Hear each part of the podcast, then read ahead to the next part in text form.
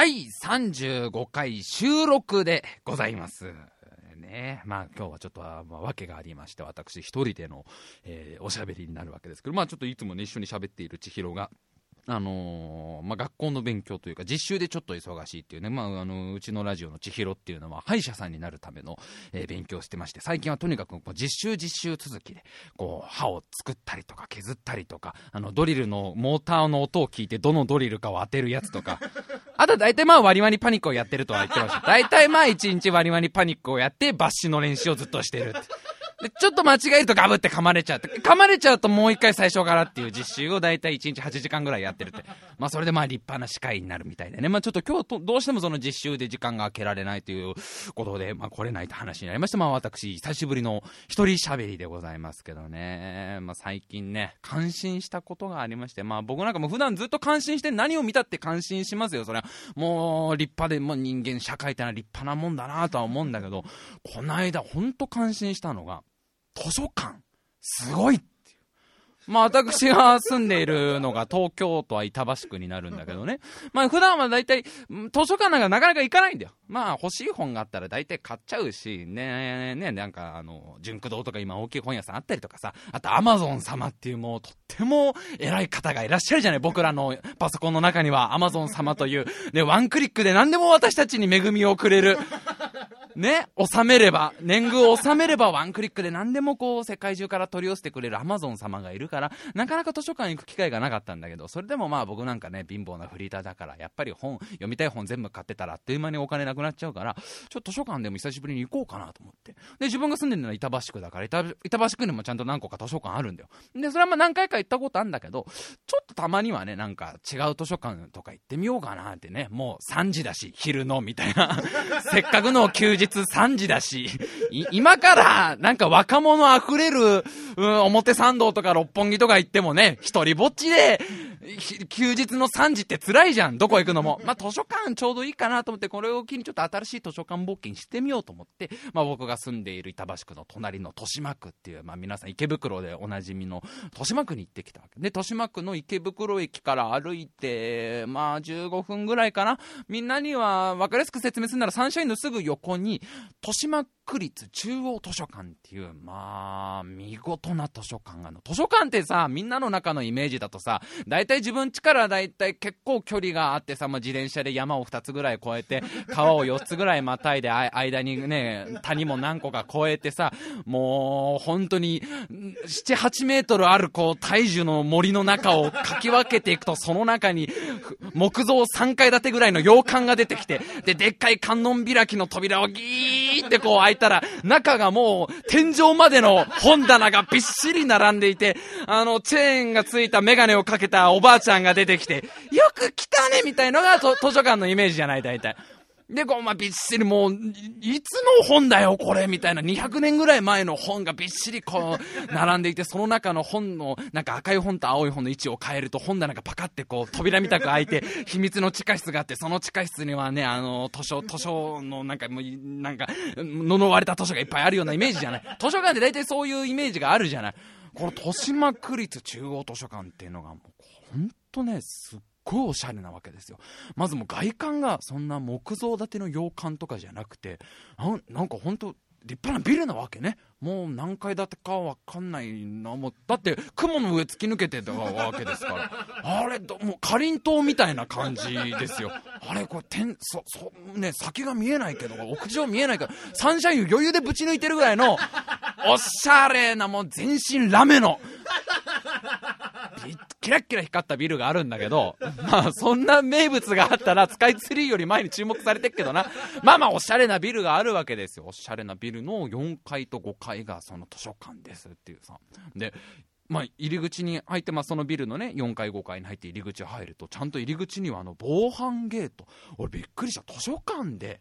防犯のゲートがあるんだよ。防犯ゲートってあの、みんな、あのね、レンタルビデオ屋さんとかだったらよくあるじゃん。そのビデオ借りないでそのまま持ってったら防犯ゲートの左右からね、20万ボルトがビーって流れて、一瞬にしてドリフの部屋になるみたいのがありますけど、図書館で防犯のためにそのセンサーで反応する防犯ゲートだからね、ちゃんと借りる手続きをしないで本を持ち出すと、その本の中の、まあ、IC チップかなんかが反応して、すっごくなじられるみたいな、すっごく 図書の人に、そんなこともできないんですか？あなた。あなたはそんな当たり前のこともできないんですか？みんな大体小学校2年生ぐらいで教わることですよみたいなのを4時間ぐらい怒られるんだと思うんだけど、まあ、結構近未来なさ、図書館なわけですよ。で、まあ僕はまず本当にね、感心したのが、これは結構、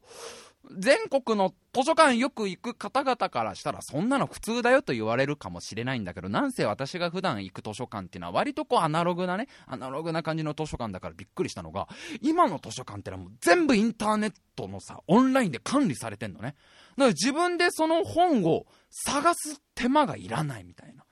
ちょ、ちょっとかすかに記憶にタイトルだけある本とかあるじゃない？なんだっけな、あの、こないだ、こないだあの、テレビの番組で紹介されてたタイトルが思い出せない。なんか、幼妻っていうタイ、幼妻が入ってたと思うけど、幼妻の前後がわかんねえなだ、なんて、なんて、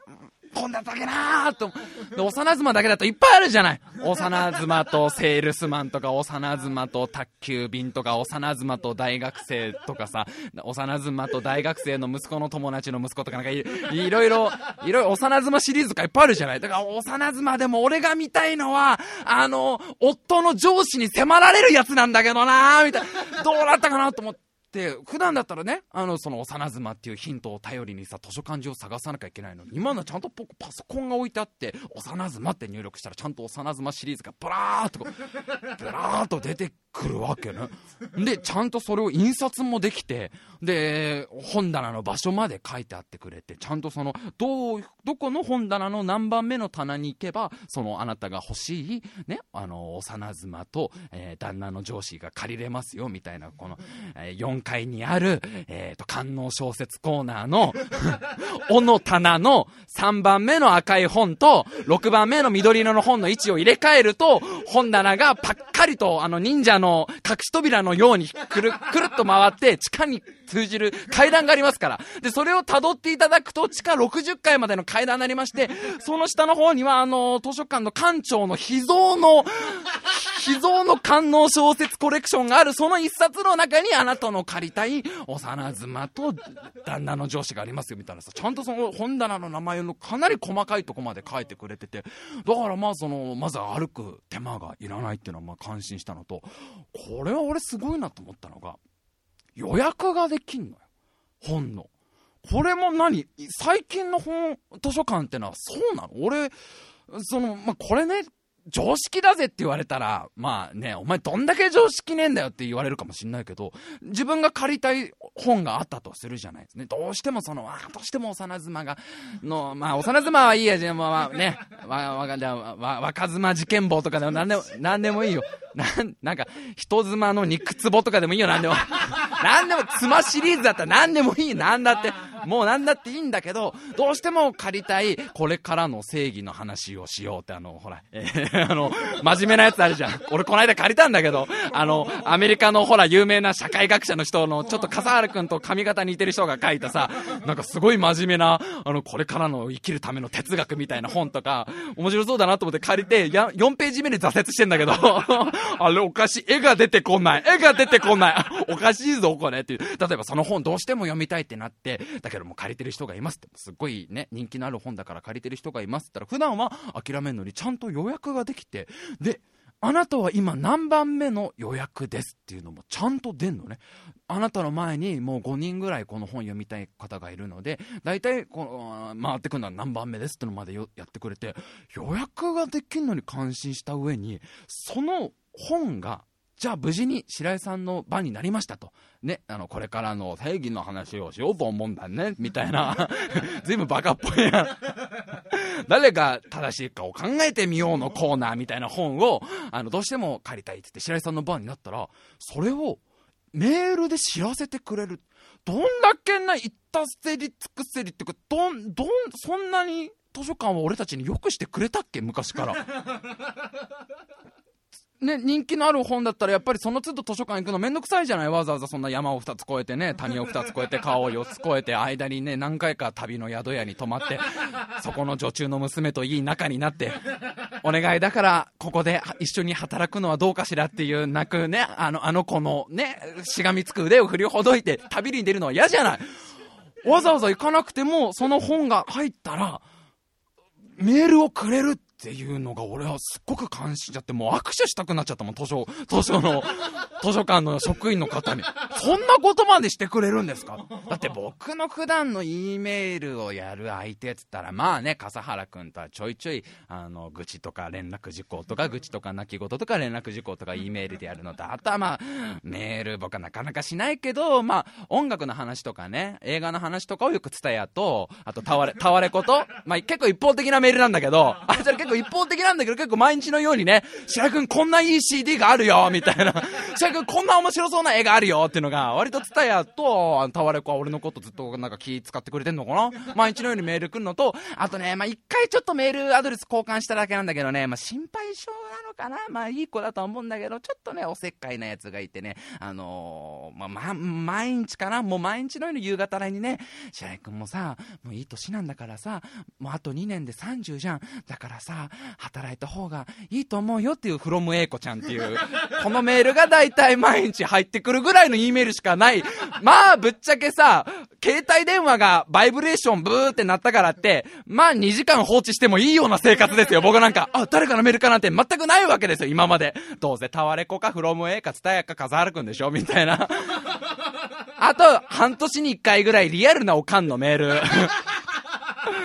お父さんはもう今年で定年なんだから3月ぐらいはね、あなたちゃんと帰ってきてお祝いするのよみたいな、俺があんまり見たくないタイプの、あなたお正月は来るの親戚の集まり。いけねえよいけねえよ今からケビを考えてんだから俺。1月2日の親戚の集まり、どうやったらもう休めるか考えてるようなメールしか来ない。まあぶっちゃけ携帯電話の受信ボックスなんか開きたくない俺が、この E メールのね、予約 OK になって、あの、白くの番になったよのさ、メールを送りますって言われてからもう毎日待ち遠しくてしょうがないわけ。で、結構まあ、品揃えも豊かだから、まあ俺が結構ずっと読みたかった本とかをさ、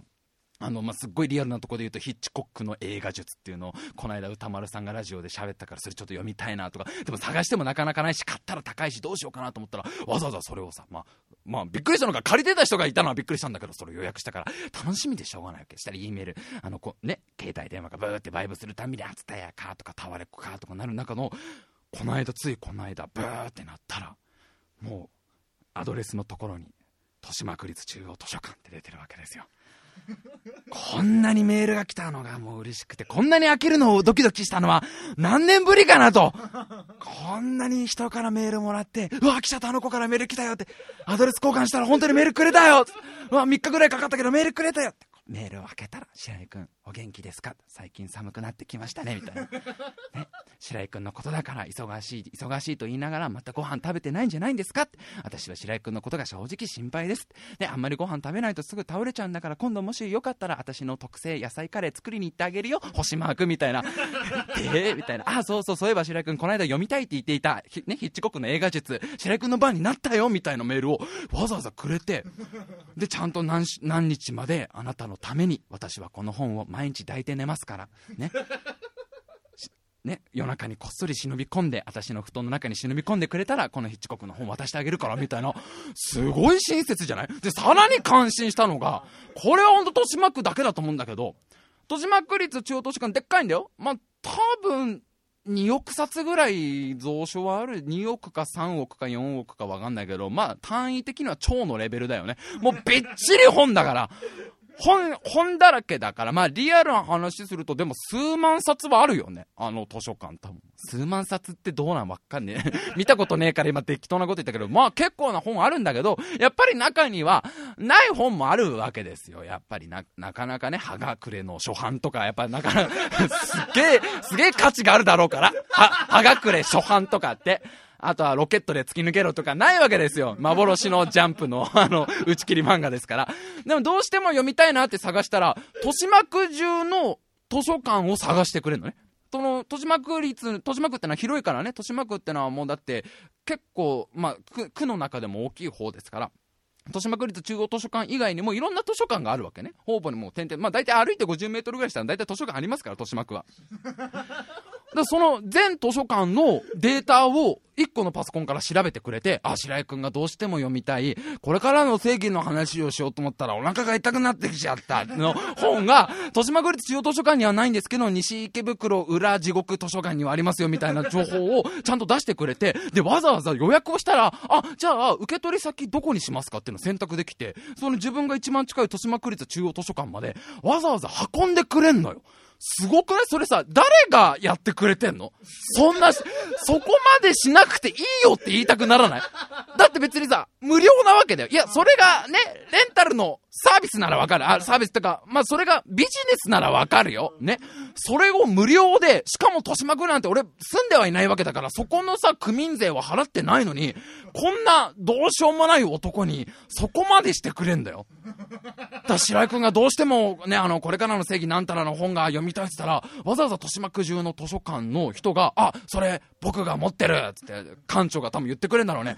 あ、それ私がついこの間まで枕川にしていたから、それじゃあ持ってくよっつって、豊島区立中央中央図書館まで、まあ、どういう輸送手段か知らないけどさ、車なのか、まあ、飛行機なのか、まあ、飛行機だとは思うんだけど多分ね、まあ、一回衛星まで打ち上げて、一か八かの再突入ですよ。で、再突入したら指令線のとこだけ分離して、こうパラシュートがバッと開いて、ね、大体あの大西洋のど真ん中に着水して、それを NASA の特殊艇が拾いに行って、多分輸送してくれてるんだと思うけど、それかもしくは豊島区中の地下にベルトコンベヤーが走ってんだよ、多分。図書館用の。わざわざさ、たった数日の間にさ、だって俺その図書館行ったの、たかが本当に今から5日ぐらい前なんだよ。で、そのメール来たの3日前で、で、ちなみにその、俺が借りたかった本は、全然違う図書館にありますっていう情報だから、予約した時に、まあ1ヶ月ぐらいかかんのかなと思ったら、その2日間でさ、わざわざ運んでくださってるわけじゃん。もう、どんだけ偉いんだと。ハグしたいと。豊島区立の図書院の図書の人全員、全、図書の職員全員、いや、割と、割と同い年ぐらいの女の子が多かったって理由じゃないよ。あれ、意外と師匠のお姉さんって、物静かでありながら、割とスタイルもスッとしててね、髪なんかは割とシンプルにね、こう、一つに縛っててね、うなじが綺麗なんだなっていうのを本読みながらチラチラ見てたからハグしたいわけじゃないよ。そのあまりのサービスの良さに、もう感激しちゃって、あれは結構どうなの？世の中の図書館はもうそこまで来てんのかね？そのうちだからもう全図書館がさ、お互い協力し合ってさ、もうこうなったらお互いがもう一つのさ、なんていうの、ネットワークを作り出そうってなって。もうど、例えば豊島区の中央図書館で、佐賀県の、えー、南佐賀高校の裏側にある南佐賀中央図書館、どっちなんだ南なのか中央なのか 今どっちなんだよって、その南佐賀図書館にある本とかを、あの、リンクして借りれたりして、で、なかなか返さなくて2ヶ月間ぐらい返さないみたいなね。あれ申し訳なさい、いつもあるけど、ゆ、ゆくゆくはでもそうなったらすごいよね。世界中の、あの、地下20メートルぐらいに図書館用のベルトコンベヤが、マントルの中に特殊カーボンで作られたチューブ状のベルトコンベヤがあって、日本にいながらブラジルとかの図書館の本が借りれたりとかすんのかなと思って。いや、まあ本当は感心したなっていうだけの話でございますね。それでは今週も聞いてください。タイムマシン部 2!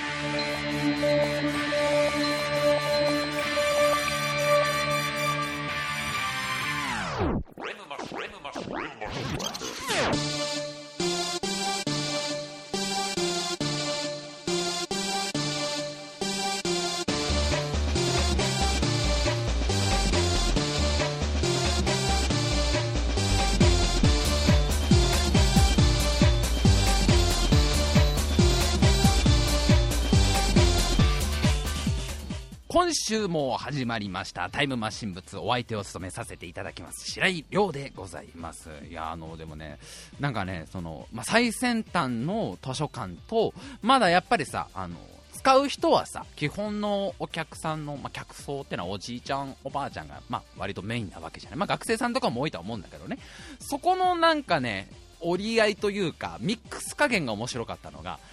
パソコンで全部検索もできるし、パソコンで全部予約もできるし、あの、メールで全部知らせてくれるなんてのはかなり若者向けのサービスじゃない。けど、その、パソコンにちゃんと自分の情報登録をね、まするとパソコンに登録っていうか、まあ、最初にカードを作るときに自分の情報は全部その時はちゃんと紙に書くわけよでそこはまだアナログだしさ、まあ、いきなしパソコンでね、あの、情報登録しろなんて言ったら、おじいちゃんにとっちゃもうね、そんなの私にとっちゃ、8年はかかるよみたいになっちゃうじゃない。だからそこはアナログにしてんだなと思ったんだけど、自分のメールアドレスは、パソコンで登録しなきゃいけないっていうのがあってで最初それ知らなくてなんか、あのー、本が用意できたらなんか電話で自分で、ね、特定の番号にかけるとそれでし分かりますみたいなシステムを使ってたんだけど後からそのメールが使えるっていうのを知ってあじゃあこれいいじゃんメールの方がいいなと思ってメールアドレスを登録したらちょっと面白かったのがねメールアドレス登録って俺ら慣れてるじゃん、すっごく。もうそれこそいろんなサイトに登録したり、今何をやるにしたってメールアドレスを登録しなきゃいけないね。今大体友達を作るんだったらツイッターやんなきゃいけない世の中になってきた、ね、なななってきたじゃない。友達作るんだったらフェイスブックやんなきゃいけない。でもツイッターとかフェイスブックやならメールアドレスを登録しなきゃいけない。つまりあなたは友達を作るためにはメールアドレスを登録しなきゃいけないみたいな世の中にだんだん、だんだんなってきたじゃない。だから俺らはさ、まあメールアドレスっていうのは一回入力したら、大体その下に確認のためにもう一度っていうのを入れて、で、メールアドレスだけだとダメだから大体パスワードも作るじゃない。パスワードも作ってで最近はセキュリティ厳しいとこだとねメールアドレスを登録したらその仮仮登録のメールが来てその中の URL をクリックすると1回かなりえぐい人妻系のエロサイトに飛びますと。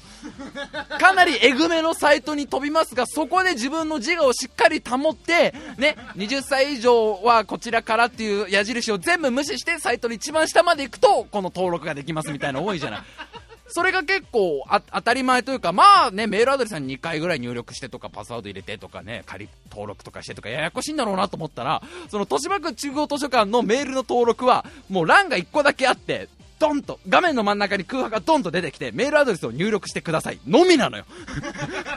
俺、それが結構面白くて、俺、不安になるじゃん。え、大丈夫なの？これ大丈夫なの？結構大事なメールでこれ結構大事だよ？みたいな。なのに、もうほんと画面のど真ん中に空欄が1個ドンって出てきて、メールを入れてくださいって。入れたら登録しか押せないのよ。で、別に登録しましたのメールも来ないわけよ。この、なんだろう、この、何回も俺、合ってるよなって何回も見る感じ。だあんまり何回もそのパソコン入力させるっていうのは多分おじいちゃんおばあちゃんにとっちゃ負担なしおじいちゃんおばあちゃんにとっちゃこれぐらいシンプルな方が分かりやすいんだろうけど俺たちぐらいの20代にとっちゃねちょっと自分の感覚とは違うから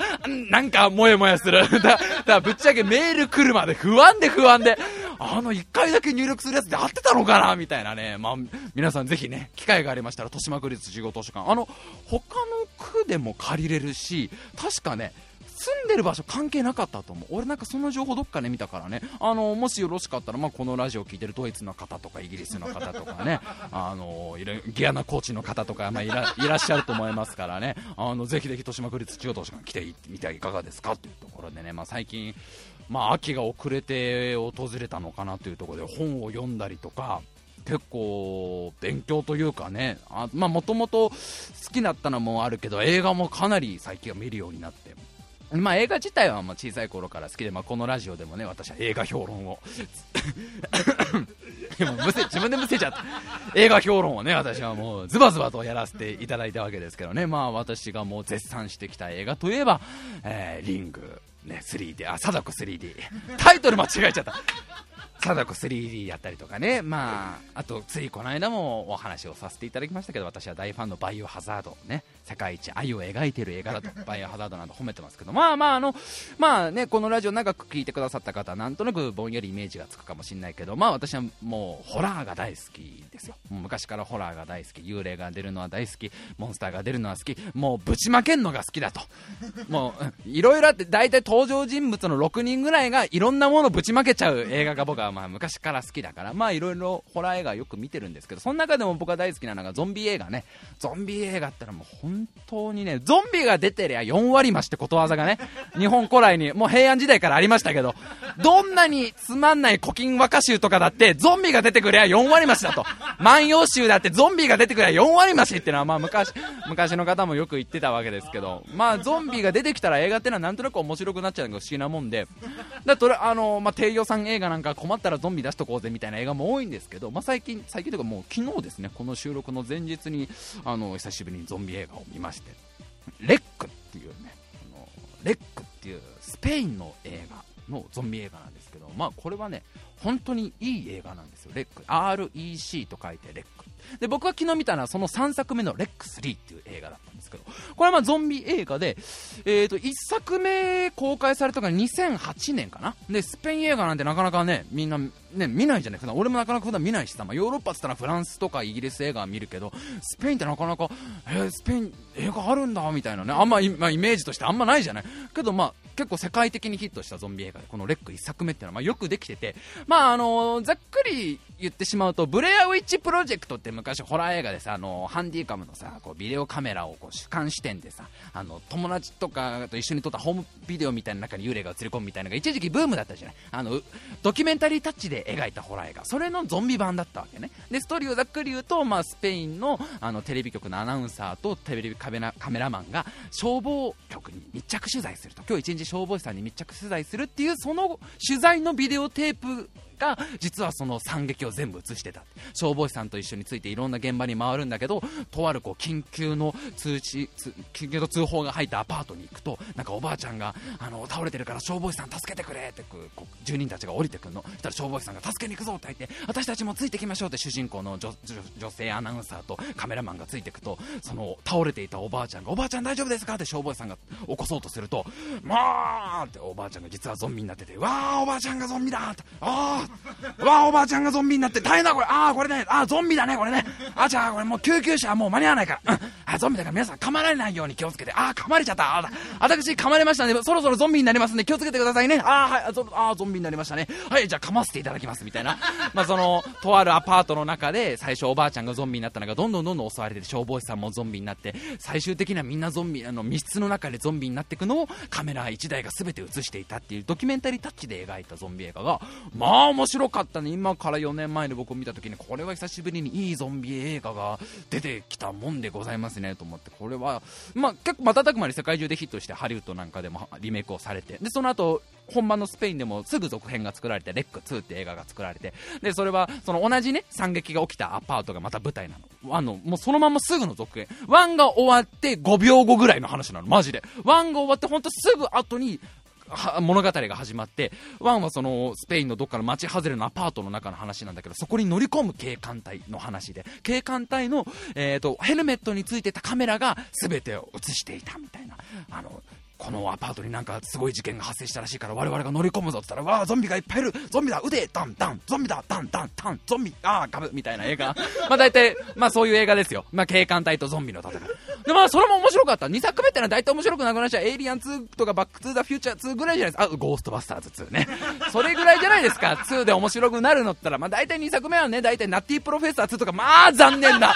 まあ残念な映画でしたから。これ誰がわかんだって話だよ、こんな。ナッティプロフェッサー2のつまんなさが誰がわかんだって話だけど、まあ2作目ってのは大体こけちゃうんだけど、まあレック2も面白かった。で、えー、つい1ヶ月かも、いや2週間ぐらい前かな、レック3のビデオレンタルが始まったわけ。で、これは面白そうだなと思って借りて。で、このレックシリーズの毎回のお決まりっていうのはさ、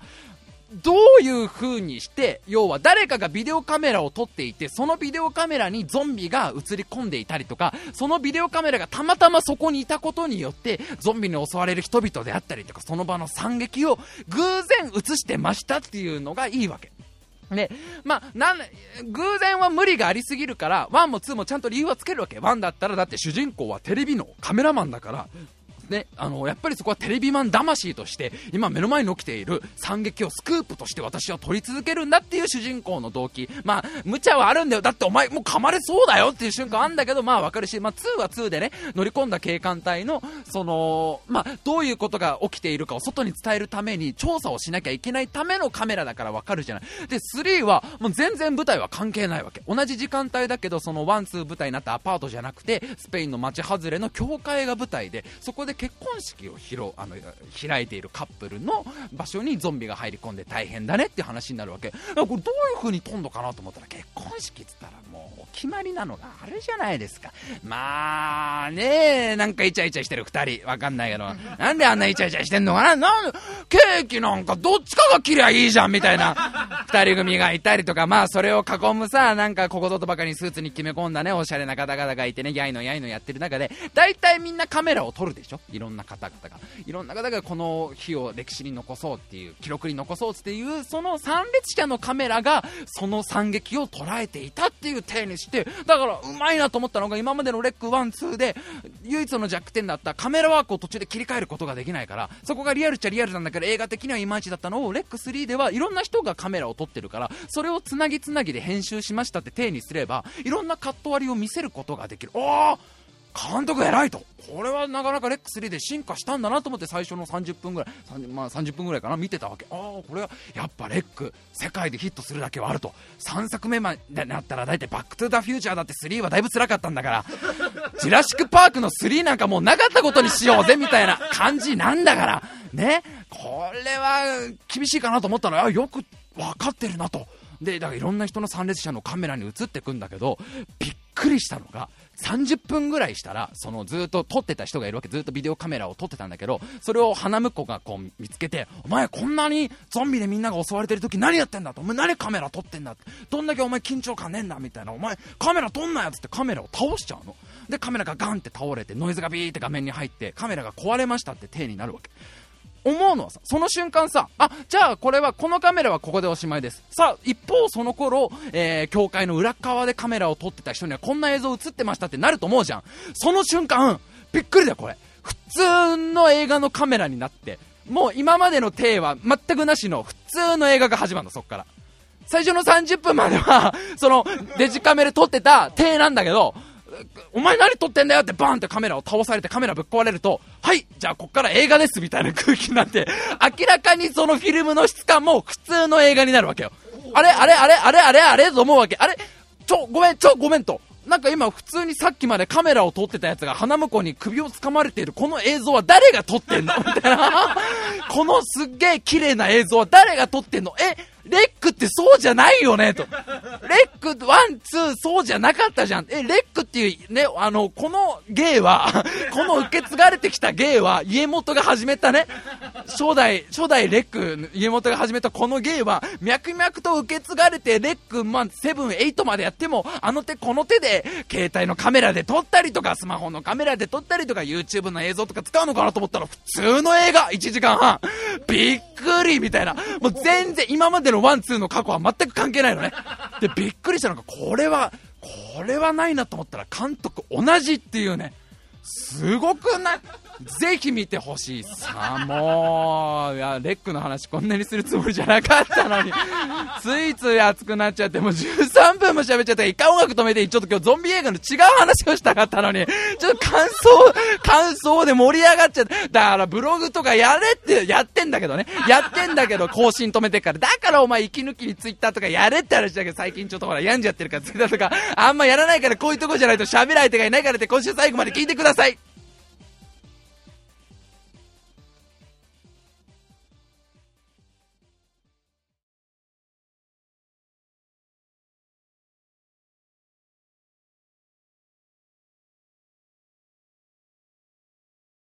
何がね、僕はそのレック3でね、良かったかというとね、その、まあ、映像が途中まで荒い荒い家庭用のホームビデオでずっとさ、緊迫感ある感じで撮ってたのが、急にその綺麗な、まあ、何、何、30、えっ、ー、と、8ミリ、16ミリとか32ミリとかそういうフィルムなのかな、すごい綺麗な映画用の、あの、フィルムになった瞬間、監督の、もう無理だよっていう叫びが聞こえたんだよ、俺には。もうお前らは毎回毎回もうそのドキュメンタリーたちの求めやがって、もうこっちはそのたんびに、ああだこうだカメラワークも考えてワンツー頑張ってきたら無理だよって、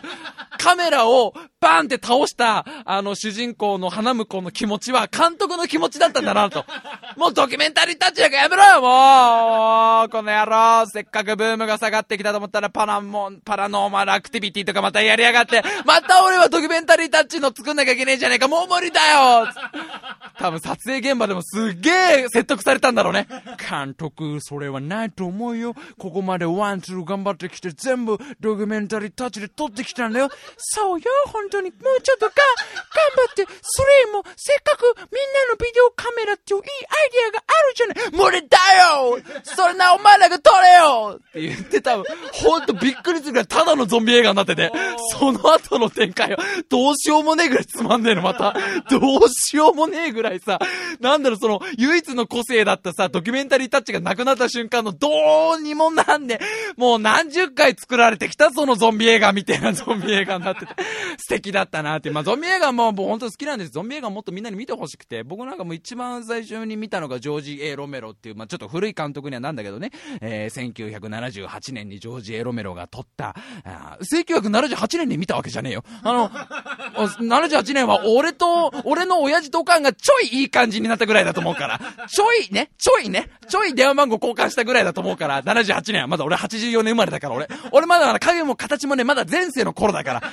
78年にロメロ監督が、ジョージ・エロメロ監督ってのはちなみにもうそのゾンビ映画のもう家元みたいな方なん、立川談志師匠みたいな方なんだけど、その人が作った、あの、まあ、有名なゾンビっていう映画。で、それがまあ面白かった高校のね、2年生の時に見たんだっけな、もうすっごいもう、その当時ですらもう30年ぐらい昔の映画なんだけど、これがまあめちゃくちゃ俺の中で衝撃的なぐらい面白くて、そっから結構こうゾンビ映画をはま、はまってって、まあいろいろ見てきたわけで、えー、ロメロ監督のゾンビシリーズであったりとか、ああとはバタリアンとかね、有名なとこだった、あと、有名なとこではあったってみんなポカーンだと思うけど、あとまあ28日後、28週後っていうイギリスのいい感じのゾンビ映画とか、まああの、みな、家族でも見れますよ、ゾンビ映画。あの、あの、カップルでもおすすめですよ。ほんと、カップルだからってあの、ゾンビ映画敬遠しちゃダメですよ。カップルにも一番おすすめなのはね、あの、バタリアンっていうゾンビ映画の3作目のバタリアンリターンズっていうのはね、これはもうね、あのー、世界の中心で愛を叫ぶとか、あとは、恋空とか、あとは、あの、嫁1ヶ月の花嫁とか、そういう純愛ものを好きなカップルの皆さん、おすすめですよもう、その純愛にちょろちょろとゾンビ足しただけなんだから。純愛、純愛、あの、このね、バタリアン3ってのは本当よくできててね、主人公はカップルなわけね。男の子と女の子でカップルで、女の子の方が途中で交通事故で死んじゃうわけね。で、彼女死んじゃうから彼氏悲しいじゃない？で、どうしようかなと思ったら、そのゾンビになるガスっていうのが、あの、軍が秘密に隠してるっていうのが分かって、そのガスをこう、彼女にかければ、ゾンビとして蘇るんじゃないか。で、彼女はゾンビとして蘇るの。で、最初は彼女は人間で頑張ってこう、理性を保ってるんだけど、だんだんゾンビっぽくなっていくの、彼女が。あの、だんだん一緒にいると、今日、肉にしない？みたいな。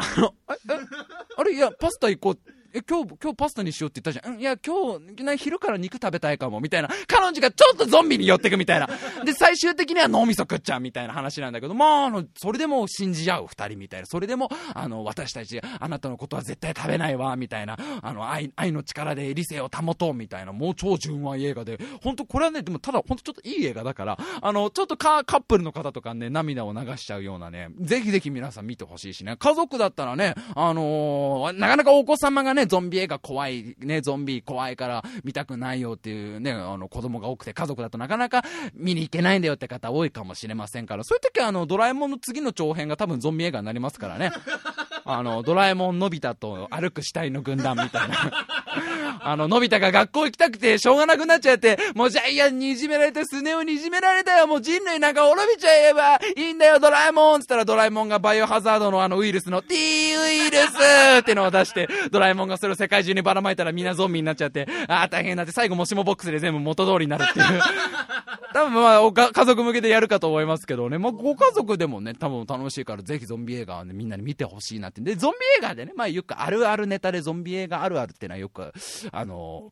まあよくあるやつだとさ、まあどのゾンビ映画にも必ずと言っていいほどある展開。まあこのレック3にももちろんあった展開なんですが、あの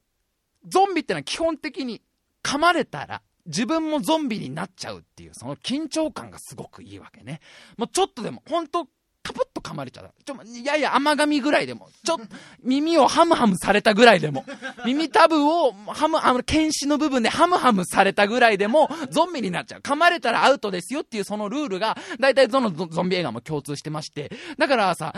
例えば自分が噛まれたらさ、いずれ自分がゾンビになってしまう恐怖と、あの、仲間が噛まれたらいつかこいつは、ね、ずっと今まで友達だったけど、あの、いつかゾンビになってしまう。それが10分後なのか、1時間後なのか、明日なのかわかんないけど、油断してたらこいつはゾンビになってしまうって、その緊張感がすごくゾンビ映画はいいわけね。で、まあこれでよくあるのがさ、俺がもし、噛まれたらどうするみたいな。よくあるあるネタでまあ盛り上がるとは思いますけど、じゃあ僕と AD 笠原くんが、まあ世の中ゾンビだらけになっちゃうんだと。まあいろいろあってなんか、まあゾンビだらけ、あこれは困ったなと。で、まあ笠原くんしょうがないから逃げようじゃないか。で、思い出の場所の奥多摩まで逃げようじゃないかって、あの東京都の奥多摩ぐらいまで行ったら人ざ人もあんまいないから、多分助かるだろうと思って二人でこう逃げてるんだけど、途中で俺がガブッて噛まれちゃいました。けどさ、言えないよ。あー、やばい、噛まれた。やばい、こ二の腕を噛まれた。ゾンビに噛まれた。言わなきゃいけない。いつか自分はゾンビになる。それが5分後かもしんない。1時間後かもしんない。70年後ぐらいだったらいいかもな、別に。だけどね、わかんない。明日にゾンビになっちゃったらどうしよう。笠原くんね、俺に襲われたら死んじゃうかもしれない。友達だったらここで正直に言って、笠原実は俺ゾンビに噛まれた。お前の手で俺をね、俺がまだ人間の時にとどめを刺してくれっていうのが友情なのか。いや、でも、笠原に俺を殺させなきゃいけないわけ。共にね、共にその負担を負わせるっていうのもまた嫌じゃない。したらまだ俺が人間の時に笠原君俺を殺さ、殺さなきゃいけない。俺がまだ人の意識がある時に、笠原君は拳銃で俺を撃たなきゃいけない。それの、そのプレッシャーをこいつに負わせんのも嫌だな。俺いいやつ。俺すっげえいいやつな。俺、俺は俺が大好きだな。俺は本当に名前通りの子になったな。社会的に見たら全くだけど、俺は本当にいい子だな。もう思うわけ。いろんな葛藤があるわけじゃん。で、なかなか言えないで、最後結局カサル君を襲っちゃうってのがゾンビ映画でよくあるんです。自分が結局ゾンビになって、えー、カサル君を襲っちゃうってのがよくあるパターンなんだけど、これどこのタイミングだったら言えるかなと。噛まれたばっかは自分もまだ助かるかもってあるじゃん。もしくね、あ噛まれたけど、どっかにもしかしたら特効薬があって助かるかもしれないから、まあ、言いたくないし、かといって、ほ、ぼゾンビになった状態だともう、ね、意識はないだろうしって、ね、この間分かったんです。どのタイミングで言うのが一番いいのか。もし、自分がゾンビになって相手が彼女でもいいです友達でもいいです。親でもいいです。自分が、俺実は噛まれちゃったんだよっていうタイミング。それはね、まあ俺とかサル君がずっと逃げてるわな。で、ご飯もなかなか食料もないわな。食料もない、なんか、まあ3日3晩ずっと走り回って逃げてるわな。で、や、やっとだよ。奥多摩の山奥の方に逃げ切って、ああ、でもお腹空いたな。このままだと二人とも餓死しちゃうなっていう時に、えー、陸上自衛隊がなんか隠しといた、あの食料庫みたいなのを見つけるわけ。で、ああ、よかった。白井君、食料だよって笠原君が俺に言うわけ。ああ、よかった。俺たちこれでなんとか助かるかもな。早く行こう、早く行こうつって、こう二人でダダダって走ってって、えー、食料庫の扉をガーンと開けたら中にはもう美味しそうな缶詰とかさ、パンとかさ、ご飯とかさ、あの、チーズフォンデュとかさ、あ あるわけ、あるわけ。マカロニグラーってあるのか、豚骨ラーメンとか、つけ麺とか、ね、塩豚骨とかいろいろあるわけ。美味しそうなご飯が並んでて、よかったよかったよって泣いている笠原君、喜んで、泣いて喜んでいる笠原くんの方が美味しそうに見えた時だよね。その目の前の食料より、目の前にあるだよ。目の前にある、なんか缶詰の、もう、飾るくんが缶詰開けるわけ。開けたら中に美味しそうな、もう、なんてね、ピッチピチの美味しそうなオレンジのさ、缶詰ですよ。みかんの缶詰を飾るくん食べながら生き返るってる、その飾るくんの濡れた指がうまそううまそう食いてー食いてーなー食いてーなーってなった時だよね。それは言わなきゃいけないよね。カザルくんごめん、カザルくんのが美味しそうなんだ。ぶっちゃけ俺ゾンビに噛まれててね。そのせいか君の方が美味しそうなんだよなっていうのが、まあ言わなきゃいけないタイミングだなと。あとは、まあ笠原くんと一緒に逃げてて、笠原くんがドーンって転んじゃって、こう膝とかすりむいてこう血がだらーって出てきて、で、まあ一緒に誰かと、じゃあ、あのね、あの、関口くんとかと一緒にこう3人で逃げてて、関口くんがすぐ、すぐに、笠原くん、笠原さん大丈夫ですか？って包帯を巻こうとするのを、もったいないもったいないもったいないからもったいないからもったいないもったいない。大丈夫じゃなくてもったいないって言葉が出た時ね、仲間の血を見て、包帯より先にペットボトルを空にしちゃった場合ね。ペットボトルを空にして、笠原くんこれで、これで、これで、これに、いや、これでじゃなくてこれにって言った時ね。それも言わなきゃいけない時だな、みたいなね。あとまあゾンビ映画あるあるで、まあゾンビの大群に襲われて、にこうみんなで命からがら逃げて、あの、山奥のさ、山小屋とかさ、なんかバンガローみたいなところに逃げる展開多いんだよ。で、そこに閉じこもって、このまま、あの、朝になるまでみんなでここに、かくまってようぜって言うんだけど、すぐバンガローの周りはもうゾンビの大群で囲まれちゃって、このまんまだと、こんなバンガローなんて窓は破られ、ドアはけ破られ、すぐにゾンビ入ってくるから、今だったらまだゾンビの数も少ないから山を降りて、どっかの軍隊のこうね、基地とかに逃げ込んだ方がいいっていうこのマッチョのリーダーが大体いるんだけど、大体一人はね、いや、俺はもうここに残る。俺は外は危険だから、お前らは勝手にすればいいじゃないか。俺はここから絶対出ていかないぞって。で、そいつをみんなで説得するんだけど、ここに立って死ぬだけよって、朝なんか絶対ここじゃ、あの、朝までなんか過ごせないわって、いや、俺はそんな外はゾンビだらけで危ないんだから、お前らは勝手にすればいい。ここのバンガローには食料も水もあるし、あの、親父からこのもらった猟銃だってあるんだから、俺はここにいるっつって、大体一人残るやつがいるんだよ。で、大体、あの、主人公一、ね、主人公一個はさ、山を降りて助かるんだけど、あの、大体その残った一人っていうのはゾンビに囲まれて、最後に死んじゃうっていうのがもう、どの映画にもあるし、まあ、ゾンビ映画に限らず、どの、まあ、いろんなパニック映画にあるパターンなんだけど、まあ、例えばじゃあさ、あの、笠原くんがどうしても俺は、このバンガローから出ないと。いや、笠原くんダメだよ、もう、ここの番号なんかすぐね、崩れて死んじゃうか、サル君。いや、俺は絶対出てかない。じゃあもういい分かって、俺と関口君と梨尾さんは、あの、もう、外のね、あの、山を降りて、基地まで逃げるから勝手にすればいいっつって、こう、基地までこう、山を降りて逃げるわけ。で、次の日の朝になって、はあ、笠原を見捨てたな。ほんと笠原を見捨てたことが俺は、ほんと、ほんと悔いに残る。もう本当にあいつに悪いことしたな。俺いい子だね、本当に。はあ、あいつ一人で死んだのかな。あいつバカだな。引きずってでもあいつを連れてけばよかったな、つって、ちょっとあの山小屋行ってみねって、ゾンビもちょっとね、落ち着いたし、あの、ちょっと行ってみねって、こう、二人でさ、あの、この、ね、助かったメンバーで、笠原くんが閉じこもった山小屋に行ったら、山小屋が残ってて、あれ、山小屋意外と無傷だなと、あれ大丈夫だなと思ったら、ドアがバンって開いて笠原くんが出てきて、だろって言われた瞬間、だろって一言言われた瞬間のそのドヤ顔、笠原の。それを見た瞬間の腹渡が煮えくり返る思いプラス、プラス、プラス、笠原くん、ちょっとゆっくり来て、こっち。ゆっくり来て。上半身脱いで。あの、回って、回って。あ、なんでもないよ、なんでもない。別に噛まれたかなとか思ってないよ。違う違う違う違う違う違う違う。一緒にいたわけじゃないから。いやいやいやいや。笠原くん、昼何食う？あ、肉？あ、肉、魚にしない今日？あ、肉食いたい？みたいな。あと、おもむろに笠原くんの前にこう、力こぶを作ってみたりとかね。反応するかな？みたいな。それ3日ぐらい多分やるよね。え、そうじゃん。だってあんなゾンビの大群の中さ、バンガローに一人で生き残れるわけないんだから、ちょっとこう、わざとこう、なんていうの？あの、指とか切っちゃって、ああ、切っちゃった、いてててててっていうその血の雫わざと笠原くんの前で、何って、白井くん何それ？って、え、なんでもない、なんでもない、なんでもないよ、みたいなのはやるだろうね。それはやると思うな。あともう一個ももう時間ねえよって、もう時間ねえから、もう時間ねえ。あと一個、あと一個よくあんのが、あの、これもゾンビ映画じゃなくでもよくあるのがさ、ゾンビ映画で一番多いんだけど、ゾンビの大群がどんどん襲ってきてさ、あのー、それまでちょっと嫌なやつだった。ちょっとみんなの嫌われ者だった乱暴者が、ここは俺が守るから、お前たちは先に行けみたいな。何言ってんのあなたって。あなたも一緒においで、行きましょうよ。いや、ここはこれ以上みんなに逃げてたらみんな全員全滅だから、俺はこのマシンガンでここでゾンビ足止めするから、お前ら先に行け。何言ってんのあなたも行きましょう。いや、実を言うと俺は、あのー、開始25分ぐらいで実は噛まれてたんだ。な、なその開始25分って何？みたいな。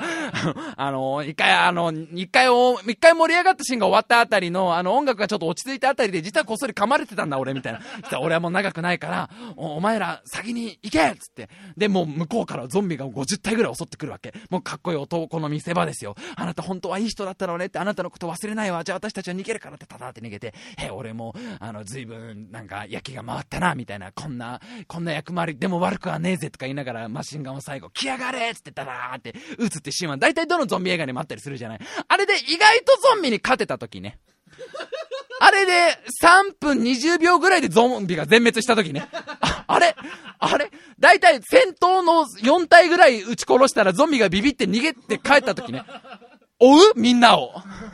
これ難しくない？自分も噛まれてんだよ。自分噛まれてんだけど、自分としてはここで死ぬもんだと思ってるわけじゃん。けどみんな、あれ3分ぐらいだったら走ればみんなとまた会えるかなみたいな。その時、あれでもこのまま待ってても、なんかな、一回死ぬと思ったのがぐだぐだになると嫌だしな、みたいな。それを追う？そこ難しいよね。これが今後の課題だと思うね。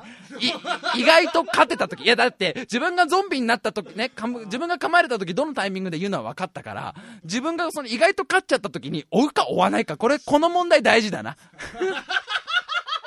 もうゾンビ映画の話、ここんなにするつもりなかったっていうか、今週なんだろう？あの、結局何もう50分くらい喋ってんの？えーっとですね、申し訳ないんですが、コーナーの方がね、これ時間がね、どんどんどんどんなくなってきてしまってますんでね。あの、コーナー、えっと、ギリギリセーフ、ギリギリアウトは、あの、ね、今週の、えっと、テーマが、えっと、火事になったら取りに帰るギリギリのものということだったんですが、来週に、来週に延長、申し訳ございません。私がちょっとね、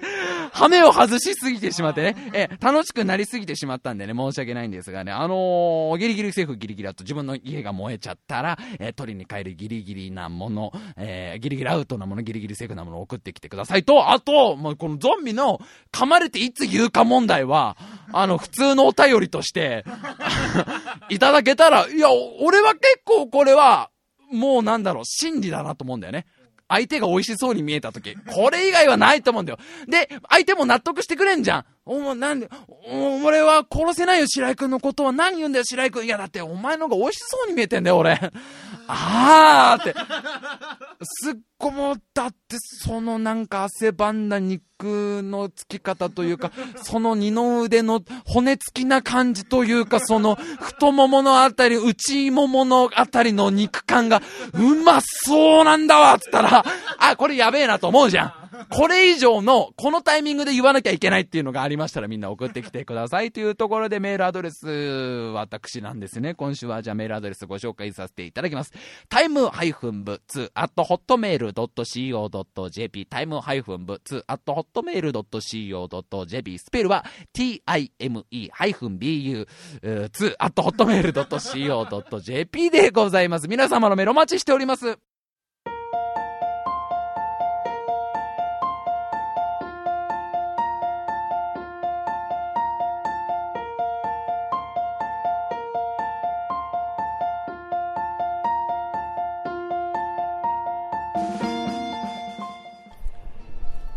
はい、えー、久しぶりにやってしまいました。スタジオの時間がなくなってしまいました。え、完全に私のゾンビ映画愛が起こしてしまいました。申し訳ないですね。来週はコーナー必ずやります。ギリギリセーフ、ギリギリアウト。え、テーマの方が自分家が、えー、火事になってしまった時に取りに帰るもののギリギリセーフ、ギリギリアウトは何ですか？というところで私は高校の卒業アルバムはぶっちぎりでセーフでございます。どうぞ燃えちゃってくださいみたいな。みんなの中で色々あるでしょ。これだったら取りに帰る。これだったら取りに帰らないかなっていうのを送ってください。あともう一個テーマが、えー、もう一個増えました。行列のギリギリセーフ、ギリギリアウトでございますね。どんな行列だったら並べるラーメンだったら並べないけど、好きなゲームだったら並べるかなとか、まあいろいろあるでしょう。あとどれぐらいとかね、ラーメンで2時間は並べるけど、カルボナーラで4時間は並べないなとか、まあいろいろあるかと思いますんで、行列の、この行列のギリギリセーフ、ギリギリアウト送ってきてください。本当にね、ちょっとゾンビ映画みんなに見てほしいね。最後のおすすめなのがね、ショーン・オブ・ザ・デッドっていうね、ゾンビ映画は本当にいい友情物語なんでね、これはまあ僕がおすすめしなくても、もういろんな映画評論家の方がね、あのー、いい映画だ、いい映画だって言ってるんで、今更って話ですが、ぜひまだ見ていない方はね、見てくださいというところで、ああ、やっぱもうタイムマシンでいつかゾンビ映画撮りたいわ。で、今日俺が喋ったラス今日俺が喋ったあの、笠原に、お前が美味しそうに見えるんだよって、血の涙を流しながら、あの、叫ぶシーンをすげえ撮りてえわ。